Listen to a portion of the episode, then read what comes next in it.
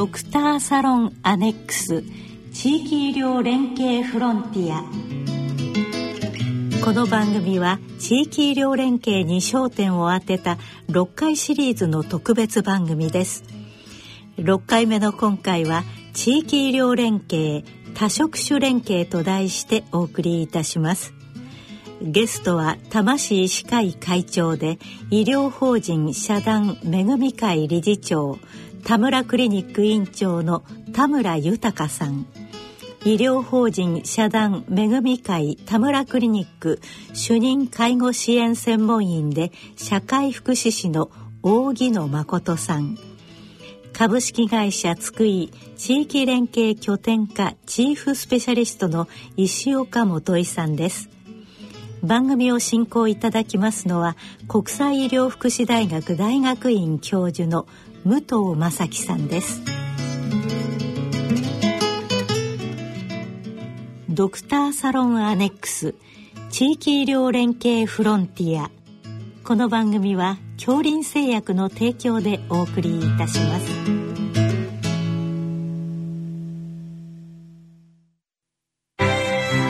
京林製薬株式会社の創業は1923年新薬の開発製造販売を通じ患者さんの治療に貢献してまいりましたそして現在京林製薬は京林製薬グループへと発展し医薬品を中心とす。るヘルスケア事業を通して人々の多様なニーズに応え今まで以上に健康な生活に貢献できる企業への進化を目指しています。健康は京林の願いです。ドクターサロンアネックス地域医療連携フロンティアはい、あの番組を進行いたします武藤正樹です。あの前回はあの新宿区でのですね、園芸障害に関する地域医療連携の取り組みについて、えー、お送りしました。あのなかなか興味深かったですね。あの国立国際医療センターのね、耳鼻科の診療課長の、えー、田山二郎さん、それから藤本新宿クリニック院長の藤本進さん、そして、新宿区のですね、えーと、健康科の、えー、副参事で、今、歯科医師でもある、えー、白井純子先生にご出演していただきました。あの、いろんな仕組みやってましたね。新宿区の医師会の空きスペースを利用してですね、ごっくんプロジェクト、ごっくん体操とかですね、ごっくんリーダーとの取り組み、えー、なんかですね、お聞きしました。あの、大変なね、あの、地域における園芸障害に対する取り組みがよくわかりました。はい。さて、今回はですね、多摩地区でのですね、多職種による、えー、地域医療連携に焦点を当ててお送りいたしたいと思います。あの、田村先生、それから大井野さん、そして石岡さん、どうぞよろしくお願いしたいと思います。よろしくお願いします。よろしくお願いします。はい。では、まずですね、あの、田村先生が理事長を務めていらっしゃいます、医療法人めぐみ会についてですね、お話をしていきたいと思います。あの医療法人めぐみ会、ね、ではですね新たな地域医療のモデル大型クリニックと称してですね展開をされておりますけどもあのまずめぐみ会についてお話しいただけますか？はい、えー、めぐみ会のまず現状ですけれどもえー、まああの中心が多摩市の田村クリニックというこれがまあ最初のクリニックですけれども、えー、ここ以外に東京都内に10個のクリニックを展開しております。で、まあ、そのクリニックは外来診療もし在宅もやり、えー、そして、まあ、訪問看護あるいは許諾介護支援事業者なども持ってですねあのまあ、今の、まあ、地域の在宅ニーズに、まあ、応えられるようなそんなクリニックを作ろうということでやっております。まああのもともとですね、えーまあ、在宅だけを見据えてたわけじゃないんですけれどもまあ、これからの診療所クリニックは、まあ、どういうことを、まあ、地域の方々から求められるのかなということを考えて、まあ、それに応えるようなあ形を作ろうということで、まあ、一つ一つ、えー、作ってきたと、まあ、そんなあ感じでやってまいりました。うん、なるほど。あのー、田村、えー、クリニックの中にはたくさんの専門医の先生がねいらっしゃいますですね。はいはい、それが同時にあの在宅にもえー、行かれてそして診療されてる、はい、そういう診療形態でしょうか、ね、そうですね、はい、まあこれうちの特徴だと思うんですけれども、はい、まあ在宅診療もやっております、はい、がんの末期の方も見ております。ですからまあある意味大型の訪問専門診療所に近い形をとっているわけですが、うん、うちの特徴は在宅だけを専門にやってる先生っていうのはいないんですね。なるほど、はい、あのみんなあのまあ研修時代から研鑽を重ねて、うん、えー、まあ専門医としてやってる方が多いわけですが、まあその専門医としての外来診療もやり、かつ在宅チームにも所属して。なるほど、ええ、でも多摩クリニックまでに来られてに来られてるまでは専門医療をやられてですね。と、え、あのこれこちらのクリニック来られてその在宅に行かれるとなかなかあの戸惑い最初多いんじゃないでしょうか。それがですね、あのやはり大病院でですね、まあ、循環器の専門医をやってたっていう先生でもですね、うん。あの 在宅診療に対しては、まあ、興味とかですねその意義を感じてらっしゃる先生結構いるんですよ。そうですか。ええ、で、ただまあ、あの、いきなりですね、明日から訪問やりますと、新幹線握ってもですね、なかなかできないので、まあ、そういうチャンスもないので、今までやってこなかったということですが、うち行きますとですね全くそういう経験がないドクターでも、うん、まあ、スタッフ、うん、まあ、あのケアマネ訪問看護師あるいはそれに慣れた事務職員などがいますので、うん、そういった職員のサポートを受けながら、えー、まあ在宅デビューができるんですね。あそうなんですか、えー、皆さんやるとやりがいがある楽しいということで、ね。えー、結構それで、えー、相当在宅に力を入れたという先生がございます。うん。でこのクリニックやはりあの機能強化型の在宅療養支援診療所の企画を持っていらっしゃるんですかね。はいはいそうすると365日24時間。そうですね。夜間の、えっと、もう訪問もされますか？えもちろん必要とあれば24時間出動する体制をとっています、はい、まあ、うん、あの実際にオンコールで急に患者さんの具合が悪くなったっていうと、まあ、オンコールの電話がかかってくるわけですね、うん、まあ、大体、えー、看護師が、うん、あそのファーストを受けてくれるわけですがでその看護師が当番の医師に連絡をする、あるいはぜひいつもの主治医にということでしたら主治医に連絡をする、うん、でその主治医に連絡がつかないと私に連絡が来ます。なるほど。でまあ出動が出動必要でしたら、うん、あそこで出動するという体制ですね、なるほどね。まあ大勢いますのでねあの週に1回とかそうですね。これだけ医者医者の数がいれば、はいはい、あの あの大丈夫ですね。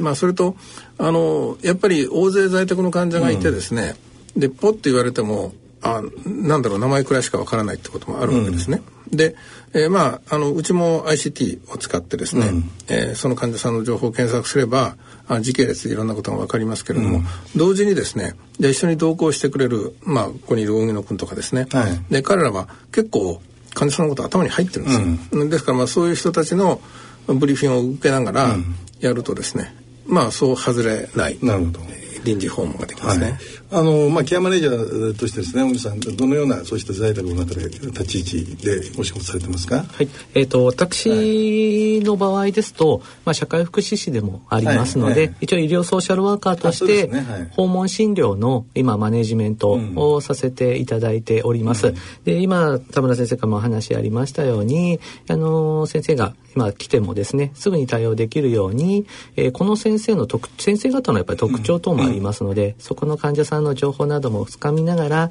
えー、先生と、まあ、相談をしてですね病状を見てもらいながら、まあ、受けていただくとでさらに、まあ、ケアマネージャーとしてはですね今あの私ども田村クリニック、えー、だけですと、まあ、6人のケアマネージャーがおりますので、うん、そこで、まああのケアマネジメント業務を、まあ、進めているといったような状況となっています。あの実際この連携のちょうどね、はい、あのあのケース若さん鉄線を育てる若さんが絡みになりますけども、はい、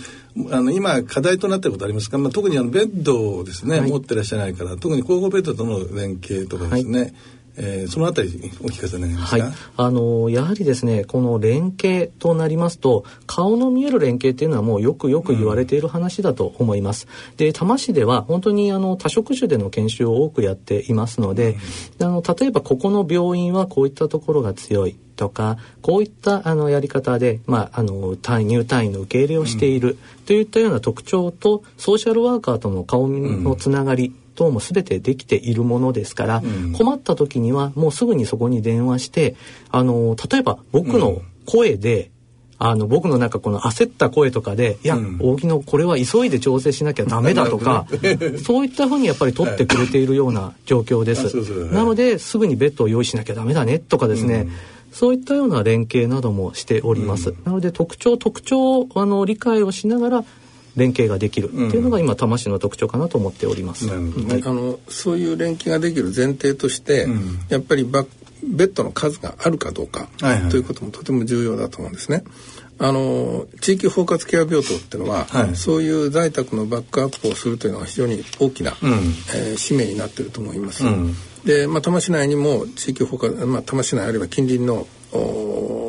まあ、病院にもですねその地域包括ケア病棟を持っているところがありまして、まあ、そういったところは病院さんの方から、まあ、連携の呼びかけをしてくるんですね。はい。でそれだけでなくてですねあの多摩市内には大きな病院が2つあります、あー大学病院の附属病院とかですね。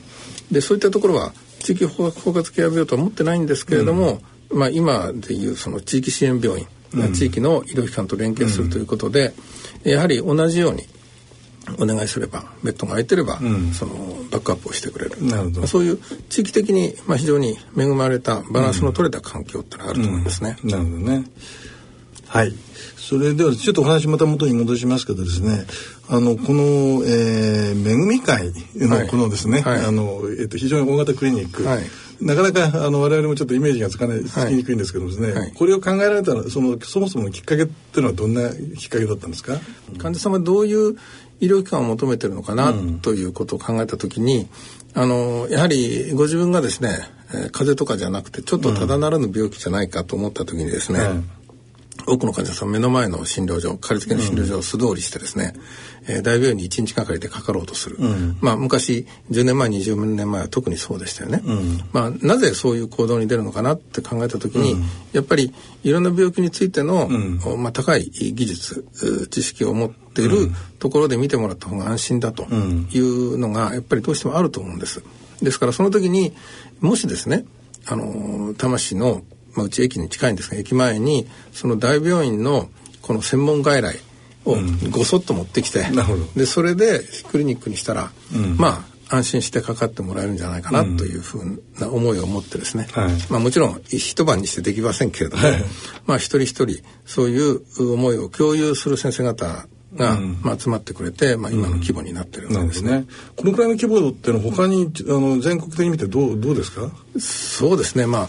私調査したわけじゃありません、はい。ただ、まあ、同じくらいの規模でやってるところっていうのは例えばもともと病院が、えー外来分を外に出したというところは別としてですね、まああんまり聞かないですね。はい。まあクリニックモールみたいなね形ではあるんですけども、こうした一つのその、はい。えっと診療所としてこれだけの大型の診療所っていうのは、はい。なかなか例がないないんじゃないかもしれませんね。そうですね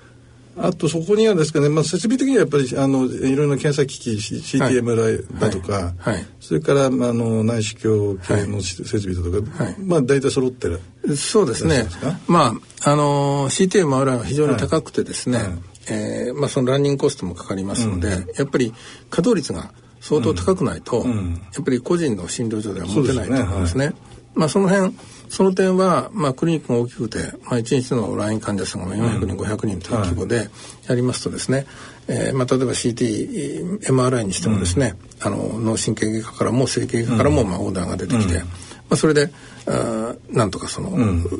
ペイすると、まあ、そういった形になりますね。うん、なるほど。あの、こうした、あの、非常にはユニークな発想っていうのは、あの、田村先生の経歴にも関係ありますよね。あの、もともと、あの、サラリーマンされてて、それからと、あの、途中で医はい。学部に行かれて、はい。そして開業された、そうです。そのあたりちょっとお話しいただけますか？そうですね、まあもともと私文化系の大学、まあ、法学部を卒業して、まあ大きな石油会社、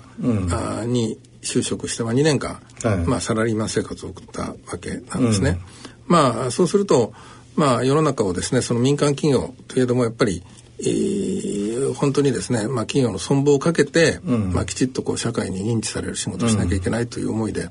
まあ、仕事をしている人たちがたくさんはいいました。で、まあ、ただあの私本社にいたんですけれども、まあ、本社の大事な仕事っていうのはですねまあ、大事なんですけどつまんないんですね。特になるほどね。下っ端のあの新入社員にとってはですね、うん、例えばその有価証券報告書を作ると、えで間違いないように読み合わせをしようとかですね、大事な仕事なんですけどつまんないんですよ。えで一方で、まあ、私その法務課といういろんな契約とか法律関係の、を扱うもう社内の審査をする立場にいたもんですから、いろんなところがですね、えーまあ、事前にこう下相談みたいな形で、はいで特にわ私新入社員だったんで呼びやすいんですね、うん。ちょっとちょっとこれ見てとか言う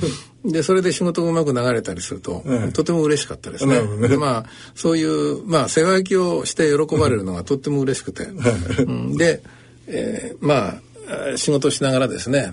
まあ、こういう世話焼き仕事がなりわいにできたらいい楽しい人生だろうなと思って。ひょっとしたら町医者なんていいんじゃないのかなと思って。よし医者になろうと思って。転身をしたんです。あの会社のホームから町医者ったらもなかなかユニークな。つながりがなさそうですけどもまあそういう、まあ、世話焼きっていう点で共通したってことですからね、はい。でこのクリニックのそのなんていうんですか仕組みもなかなか興味深くてですね、あの私私もあのえっと国際大学のね、はい、あの今まああの教官でもあの教えること教えることもあるんですけども実際にあのえっと大学のクリニックでですね週2回変えられてる、はい、もんですけどですね、はい、あの非常に興味があるんですけど。このなんですか人事制度って言いますかね、はい、この、えっと、医療人事部のこのクリニックの中にあののはですねこの立ち上げとかですね、はい、それから院内にいながらその寛容的にですね、はい、あのえっ、ー、と医者がですね、はい、立ち振る舞えるでできるとかですね、そのあたりが 非常に興味あるんですけど。そうですね、まああの大病院で勤務するマインドというよりもやっぱり規模が大きくても、うん、町医者として自分の借り付けの患者さんを一生懸命見るという、うん、そういったマインドで診療をしてほしいなというふうに思うんですね、私自身が今でもそういうふうにしていますし、まあ、ですからそうしてあの患者さんを一生懸命見るあの親身になってみる。でそうすると患者様あこの先生を自分の借り付けにしようということで、まあ、集まってくるわけですよ。で、まあ、うちは予約制です。が、はい、まあ、完全予約じゃありませんけれども、予約が取れますので、そういう人気のある先生は、も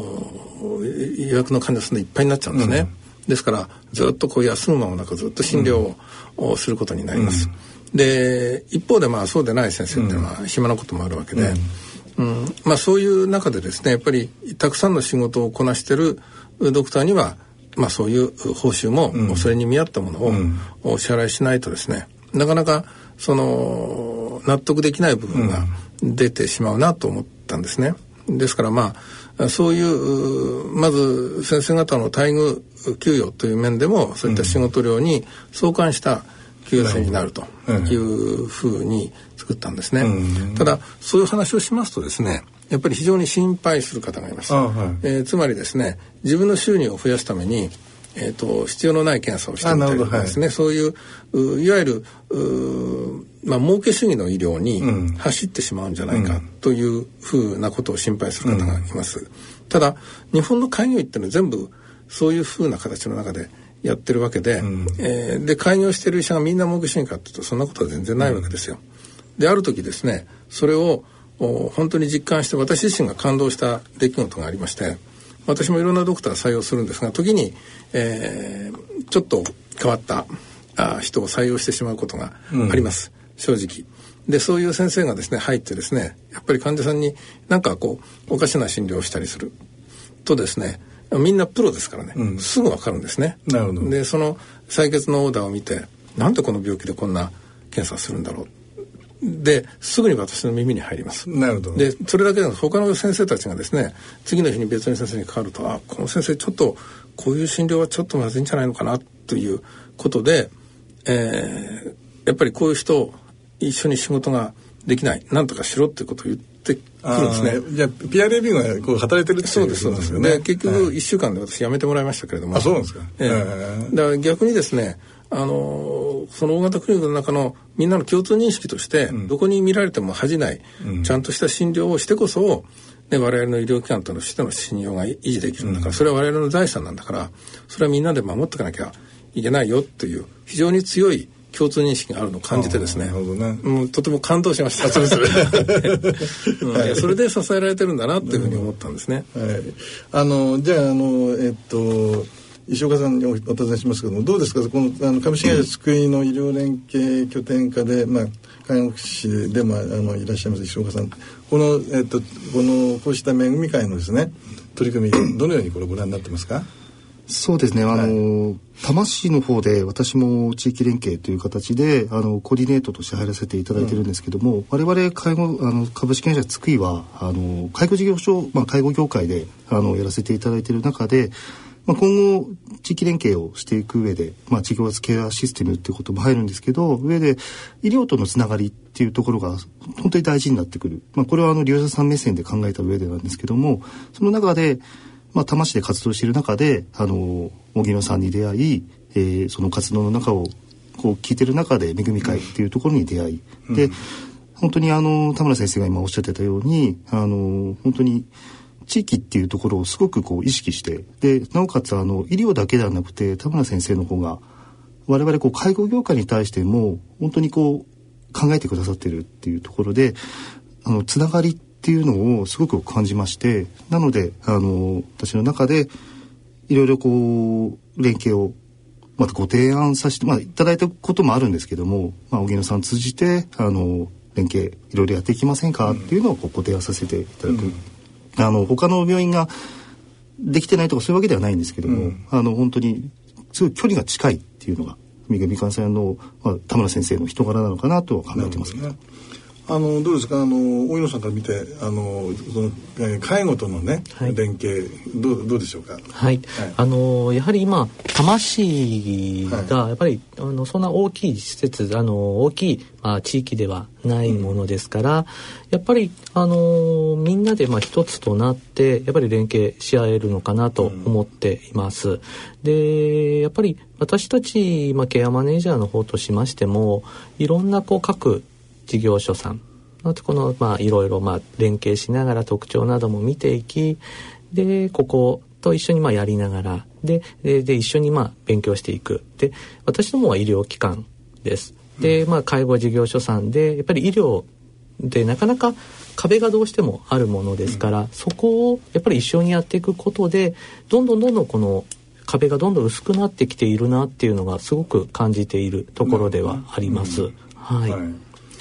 僕のね、ええ、あの原体験によると思うんですけど僕に石油会社2年間勤めてましたけれども、うん、石油会社っていろんな職種がいるわけですよ、はいはい、もちろん社長もいるし役員もいますし私みたいな、まあ、いわゆるホワイトカラー今そんな言い方しないかもしれませんけれども、うん、本社の中に人間もいますし製油所で油にまみれて、うん、ねあの機械を動かしてる人もいれば、ガソリンスタンドで一生懸命ねお客さんの車の窓拭いてる人もいるわけですよ。でそういういろんな役割を担いながら一つの会社としてねパフォーマンスをしてる、うん、まあ、それってそういうもんだろうと世の中ってそういうもんだろうというふうに思ったんです、うん、で私が医者になって医療の世界に入った時にはもちろんそういう感じでみんな協力をしてるんですけれどもやっぱり私の印象は、うん、なんで医者ってこんなに偉いんだろうって。なるほどね。いや、私、ペイペイの試験修理の時もですね、やっぱり、あらゆる職務権限、あらゆると言ってに近い職務権限は医者が握っていますし、うん、えー、で、やっぱり、ね、それって僕とっても違和感があったんですね。はい、もちろんできる仕事はまあ国家資格によって分かれていますけれども、うん、でもやっぱりみんなが力を合わせているからこそ組織が成り立っているので、うん、まあ、私はあの恵み会という組織の中でもあるいは地域のいろんな職種との連携の中でもね、まあ、やっぱりそういう医者だから特別なんだっていうのはまあ、そういう考え方をしないで、うん、やっぱりそれぞれの人が役割を担ってくれるわけですからねその職種をリスペクトしてで協力していくと、うん、でそういうふうにありたいなというふうに思ってはいるんですね。まあそういったところをちょっと感じてくだくれたのかなと 思いますけどね。確かに会社の中に医者に医者に相当するようなそういう職種ってなななないですかね。そうそうですね。結局みんなフラットそうですね、なんですよ。うん、ええ、まああの例えばですね、えっと経理部門。うん、えーとまあ、監査法人の人が入ってきたりするとやっぱり資格のある公認会計士と普通の社員はやっぱり違います、うん、でもそれとても例外で、うん、普段はやっぱり同じような仕事をしているわけですね、うん、まあ、私も新入社員研修でガソリンスタンドに行ってですね一生懸命お客さんのタイヤ洗ったり、まあ、1週間ですけども やややりましてですねやっぱりこういう一体感っていうのを学んだんですね。うんなるほど、まあちょっと多職種連携に戻りますけども、はい、あのえっとどうですか？あのさまざまな例えばがんの患者さんもいれば、はい、それから認知症の患者さんもいればですね、はい、それから精神の患者さんなんかもいると思うんですけども、まあそれぞれその患者さんの特性に合わせてこう連携のあり方も変わってきますよね。はい、そのあたりはどうどういうふうにコーディネートされるんですかね？私はケアマネージャーの中でやっぱり一番大切なのは、やっぱりスムーズに連携を組んでいくためにも、うん、私たちケアマネージャーそしてまあ私は医療ソーシャルワーカーとして、うん各事業所の特色をしっかり、はいね、あの理解をしております。はいうん、でそこでもう病例えば退院カンファレンスやりました。終わったその場でも僕は電話をして、うん、この患者さんだったらきっとここの事業所が強い。うん。ここの福祉用具ですと例えばもう今日のうちにベッドも入れてくれる。っていうところをもう全部押さえておりますので、そこが分かっていることで患者さんにとっては本当にプラスなのかと思います。ただ特にあの困難を感じる例えば認知症の患者さんとか精神とかですね、はい。あと小児の,、はい。あの在宅とかですよね。そのあたりど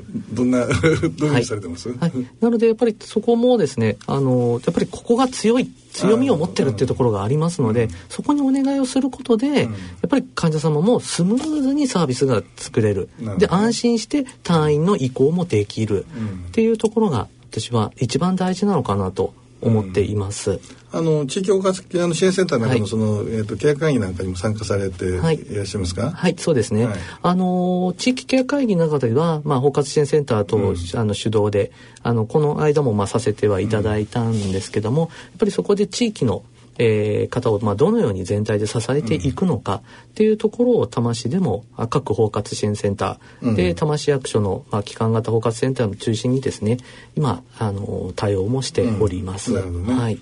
あと何かその ICT を活用したはい。連携の仕組みって、それは何かございますか、はい、今私ども、まあはい。あの多摩市医師会の方主導で、まあ、ICT を利用してですね。でそこであの、まあ、つながっていこうというところで今動いております。どんなはい。どんなデバイスを使ってはいますか、、メディカルケアステーションあメディカルケアステーションを使ってらっしゃるんをですか？使ってやれております。でまた、えっと、来月にもですね、うん。えっと、多職種連携でまたこの MCS の話題を使ってですね、じゃあどのように連携をしていこうか。じゃあこれ以外に例えばどういった連携が必要なのかっていうところもまた話し合いを随時しながらやっております。今あの MCS ずいぶん軍師司会の間でねあの広まってますね。3分の1ぐらいですかね、あれはどその理由は何なんでしょうね。まあ無料であるってこともありますけども、それはまずとっても大きいですけどね。はい。そうですね。で、まあ、MCS のやっぱり特徴というと、うん。もう本当書き込みやすいっていうところとですね、うん。あと、まあ、先ほどまあ無料もありますが、うん。で、あとはまあ患者様とも、まあ、つながることうん。もできますし、そういった意味で、まあ、多分やっぱり無料っていうのが一番ね。広がりやすいのかなとは思います。はい。あとあの、えっと、ID リンクだとかそれからヒュあの、ね、ヒューマンブリッジとかいろいろなその電子カルテ、まあ、はい。基幹病院との電子カルテの共有それは何かやられてますか？まだ病院とのカルテの共有っていうところまでは行っていないですね。あのまあ、東京都医師会を中心に、まあ、病院同士のカルテの共有のシステムをまず作ろうと。でそれをあの診療所でも見れる形に今後作っていこうという動きがあるんですけれどもね。えーで東京都医師会もそうですし東京都もそうですね。東京都もそういうことを今チャレンジしていますね。はいあの今、まあ、医師会長さんとしての立お立場で言いますと今あの、ね、あの日本医師会としてもその在宅をですね、あのを広めようとしてますけどなかなかその今までの従来型の勧誘の先生方って、えー例えば午前中診療して例えば午後からねあの在宅に出るとかですねなかなかその敷居が高いような気がしますがそれはそのあたりどうですか、えっとね、はい。それはね、あのー今までその往診カバンを持ったことがない先生が出るのが億劫だとかそういう話ではなくてですね、はいはいええやっぱり在宅訪問診療にどれくらいのことを求めるかというその患者さんの意識が非常に大きいと思います。うん。あのまあ、非常に多くの患者さんはそのご高齢になってですね、通院できなかったら、まあ、主治医の先生が来てくれればありがたいと。で、まあ、本当に具合が悪くなってですね、えーまあ、点滴すれば治るようなやつは治してほしいけれども、まあ、本当にがんの末期なんかになったら、まあ、そう無理なことはしないで、えーまあ、そのまま最後まで見てくれればありがたいと、まあ、そういった感じの方も非常に多くいらっしゃいます。でそういう方の場合には昔からの主治医かかりつけ医がですねその気になれば、えー訪問診療を完結できると思いますが、えーと在宅の患者さんの100人が100人そういう方ばっかりじゃないんですね。はいはい。やっぱりねあの私も訪問診療をずっとやってきて思うんですけれども、やっぱり行きたい、いややっぱりこのままなんとかあの今のこう大変な状況を切り抜けて、はい。もっと行きたいというのは、患者さん本人も家族にも非常に強いんですよ、ん。ですからそういう方の場合にですねえ例えばちょっと急にく胸が苦しくなりましたとか言われてもあちょっと今往診中だから、ねあの3時間したら行くねっていうんでやっぱり不安なわけですね、あはい。うん。ですからそういう方の場合には何か連絡があったらすぐに誰かが動員していける。医者が駆けつける前に訪問看護師がパッとやってきて必要な対処をするとかですね、そういう組織的なバックアップがあるところでないと、まあ、安心して在宅をお願いできないと確かにね。あると思いますね。でそういうふうにまだまだあのがっちり医療をやってほしいという方の割合というのも増えていくんじゃないかと、うん、で在宅で見る方の数がこれから2倍以上になっていくということがいろいろ言われていますけれども質的にもですねそういう人が増えてくると思いますね。うん、ですからそういうがっちり医療をやってほしいという方に対するニーズというのはやっぱり個人の先生がその思いだけではできないそうですね確かにね、はい、ですからその思いがあってで患者さんもそれをいいという方はその個人、うん、今までの開業医ができると思いますし、うん、日本医師会が言ってるようにあの開業医を往診カバーを持とうと、うん、でそういったものでカバーできると思います。でそのカバーしきれない数割についてはやっぱりこう組織的な訪問診療ができる施設が必要じゃないかと思いますね。そうですね僕もあの外来やっててですね来れなかった患者さん突然現れてね「どうしたの?」って聞いたらね「いや結構大あのうちでもって大変でクリニックに来れなかったから」って「今日は元気になってきました」とかね なんかねそそういう話になっちゃうんですよ、ありますあります。あとは、えっと、あの、多摩地区も随分ね、高齢化して、独居老人も多くなったと思いますが、はい、これに関して何か？そうですね。はい、あの、まあ、多摩ニュータウンという、はい、まあ、日本でも屈指の大団地を抱えている地区地区なんですけれども確か昭和46年だったと思います。当時まあ働き盛りの人たちが大勢入ってきて、うん、まあ多摩市は実はそういう若者の町だったんですね、うん、えー、子供も多かったですしでそのままずっとその方々が、えー、お年を召されてきて今はですね、まあ、子供さんはもう独立して巣立ってしまってでまあ老老世帯老老介護をするような家になったりあるいはまあ、連れ合いをなくされるとそのまま独居になったりで、まあ、認知症を患ったりでそういう方々が、えー、非常に増えてきました。あのまあ、増え方のカーブでいうと日本の平均を上回るようなスピードで、うん、えー、高齢した高齢化した独居老人、えー、認知症独居老人みたいな人がとても増えてきましたね。うん、でそれに対してどういうふうに対応するかっていうのは、まあ、多摩市の場合には特に、えー、大きな課題なんです。でまあ、あの行政もいろいろ考えましてですねあの一つの包括支援センターを中心に、えー、認知症対応型の機能を強化したりして、まあ、あの長山モデルっていうんですけれども、うん、おそういう努力をしてき、えー、ていますし、まあ、その地域の医者の中でもですねあのなんていうんですかね、えー、黙々と、えー、そういった団地の中の問題を抱えている方々の訪問診療をやってる先生もいますね。うんただこれが組織的にですね、えー、まだ十分カバーできるところに来てるかっていうとこれから増える高齢者人口を考えるとまだまだのところがあるのが現実だと思います。ではもう一つあの薬局との連携であの糖尿病の重症化予防、はい、この取り組みいかがでしょうかね？あのまあ、多職種連携という中でですね医師看護師ケアマネージャーヘルパーさん、まあ、そういった人たちが浮かぶわけですが薬剤師さんはなんとなくその中で、うん、あまり輪の中心に入ってきてないというのが今まで現実にあったわけですね。ただ薬剤師さんも非常にあの難しい教育を受けてきている医療のプロの一人なわけですよ。あそう歯科医師もそうですね。で、えー、なかなかですね医医療機関と薬剤師さんの関係っていうのがあの医者が書いた処方箋をもとにこう薬を調剤して薬体に詰めて患者さんにまあ服薬指導して渡すと。それだけだったわけですけれども、えー、そうじゃなくてまあ、薬剤師さんも医療のプロなんだから直接患者さんの話を聞いたり必要な情報を提供したりあるいはそこで得た情報を医者に伝えてで診療に生かしたり、まあ、そういったつながりをもっと作ろうというのはこれ実は薬剤師さんの側からそういう運動として起きてきたわけです。はい、で、えー、特に糖尿病の患者さんっていうのはですね、まあ、非常に長いですし、えー、いやあの特定の薬局とのお付き合いも長いので薬剤師さんと患者さんとの、まあ、顔の信頼関係というのができてるわけなんですね。ですから糖尿病の患者さんに対するその医療的なフォローを主治医だけでなくて薬剤師さんとまあ二人三脚でやりましょうというようなイメージがありまして、うん、でそれを多摩市の場合には一つの糖尿病重症化予防事業という市のまあ、事業として始めているわけです。うん、まああの薬剤師さんたちの意欲士気はとても高いですね。なるほど。えー、まあ自分が直接患者さんにいろいろ療養についてまあ、応援できるということですね。うん、まあ、問題点はですね、やはり薬剤師さんと医療機関側のコミュニケーションがしっかり取れていないと、はいえー、かえってそこでいろんな問題が起きる。そ、ね,、のコミュニケーションはどうどのような例えばあのよくあるのはトレーシングレポートを交換するとか、うん、そうですね。まあこれがなかなかですね、はい、お互いに忙しい本当に忙しい仕事の中で、はい、えー、なんかこう報告書を書いてですね、はい、というのは難しいので、まあ、直接電話でやり取りをしたり、あるいはあの診療以外の場でそれこそ一緒に勉強会に参加したり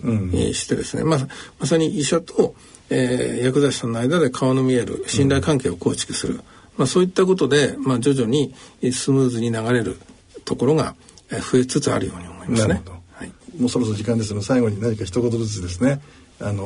お言葉をいただければと思いますけど 何か言い残されたことありますか？そうですね。まああのやっぱりえーと、患者さんの医療に対する期待というのはとても高くなっていきますし、うん、でそれに応えていかなければならない、でそういった時代もっとそれがはっきりしてくるんじゃないかと思いますね、うん、ですから医療側もそれに応えられるような体制を組んでやっぱりやっていくことが必要じゃないかと思います、うん、今までのスタンスを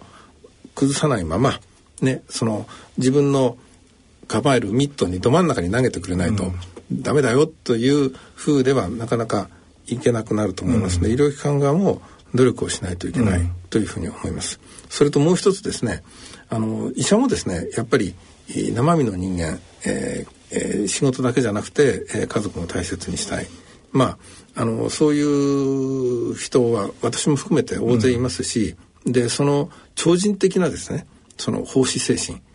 を発揮してやってくれよと言われてもきっと持たないんですね。うん、ですからそういう人並みの良心と人並みのやる気がある人がうまい組織を組むとその組織として、えー、抜けのない、えー、強いものができる、うん、でそういった組織づくりのモデルというのを私は作らなきゃいけないと思ってやっているわけです。それはあの今今日の話題のその地域の地域包括ケア地域の医療連携という場所でもそうですし一般的なその病気についての診療についてもそうだと思うんですね。うん、ですからまあそういった部分をまあ、あの患者さんの意識それからお医者さんだけでなく従業員のいろんな意識、うん、まあ、そういったところを調整しながらね現実のものとして作り上げていこうっていうのが、まあ、私の目標ですね。ねやっぱり組織づくり仕組みづくりが、はい、大事だってことですかね。はい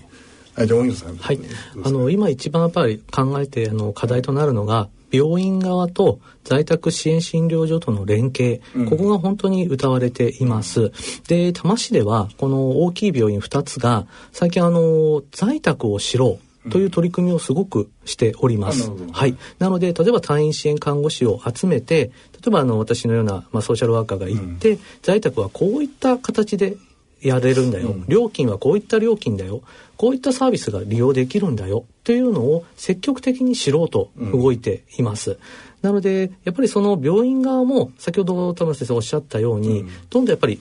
あの私どもの介護とか、まあ、在宅の方に降りてきてくださっている印象をすごく思います。で、ここでやっぱり連携を取る上でも、まあ、在宅の、まあ、ソーシャルワーカーなりケアマネージャーが、まあ、あの、より病院との連携を組んでいくためにも、お互いをよく知っているっていうことがやっぱり必要なのかなと考えています。うん、なので、そこをやっぱり私たちも、在宅もどんどんどんどん PR をしていく。病院の先生たちに、在宅ってこういうものだっていうところをやっぱり知ってもらう。うんっていうところが今とても大事だと思って活動しております。ね、はい、ありがとうございます。じゃあ西岡さんどうぞ。はい。えー、先ほどから言ってて今そのフォーカスケアシステムっていうのこの構築なんですけども本当に歌われてから本当何年も経っていながらあの形としてこれですよっていう答えがなかなか見出せていない状況がずっと続いてるんですよね。で我々介護業界からとしてもあの、まあ、何かしなければいけない。でまあ、行動に移さなきゃいけないというところで、えー、まあ、先ほど言った MCS の連携であったりとか、えー、めぐみ会さん含めた多摩市の医療機関さんとの連携っていうところ、やっぱり我々介護業界が、あの、自分たちだけでは、あの、在宅支援っていうのはできないっていうのも、限界ではないんですけども、あの、ヘルパーさんの問題であったりとか、あの、人手不足であったりとかっていうところに対しても、先生方からの、まあ、医療側からの、まあ、アドバイスであったりとか、あ情報共有っていうところが図れることで多分あの安心して支援ができるっていうところにつながってくると思うんですよね。まあ、それがあの包括ケアシステムの構築の一歩っていうふうに我々も考えてますので、まあ、我々も医療側にまあお願いしますだけではなくて、まあ、成長していかなければいけないと思ってますので、まあ、こういういろんな勉強会にも参加しながらあの先生方、まあ、田村先生気さくでいろいろ教えてくださるんですけどもあのだけではなくていろんな先生方ともあの付き合いながら、まあ、何かできることのまた提案っていうところも繰り返してあの行きたいかなとは思ってますので。はいはい、ありがとうございました。あの東京多摩地区のですね、えー、多職種連携について今日はお話を伺いました。どうも皆さんありがとうございました。ありがとうございました。ドクターサロンアネックス地域医療連携フロンティア6回目の今回は地域医療連携多職種連携と題してお送りいたしました。ご出演は多摩市医師会会長で医療法人社団めぐみ会理事長田村クリニック院長の田村豊さん医療法人社団めぐみ会田村クリニック主任介護支援専門員で社会福祉士の大木野誠さん株式会社つくい地域連携拠点課チーフスペシャリストの石岡元井さんでした。番組を進行いただきましたのは国際医療福祉大学大学院教授の武藤正樹さんでしたこの番組は聞き逃しをされた方もう一度聞きたいという方のためにオンデマンドおよびポッドキャストでの音声配信をしています。詳しくはラジオ日経の番組ホームページでご確認ください。またオンデマンド配信では関連するデータ画像をご覧いただきながら番組をお聞きいただくことができます。ぜひこちらへもアクセスしてください。ドクターサロンアネックス地域医療連携フロンティアこの番組は恐林製薬の提供でお送りいたしました。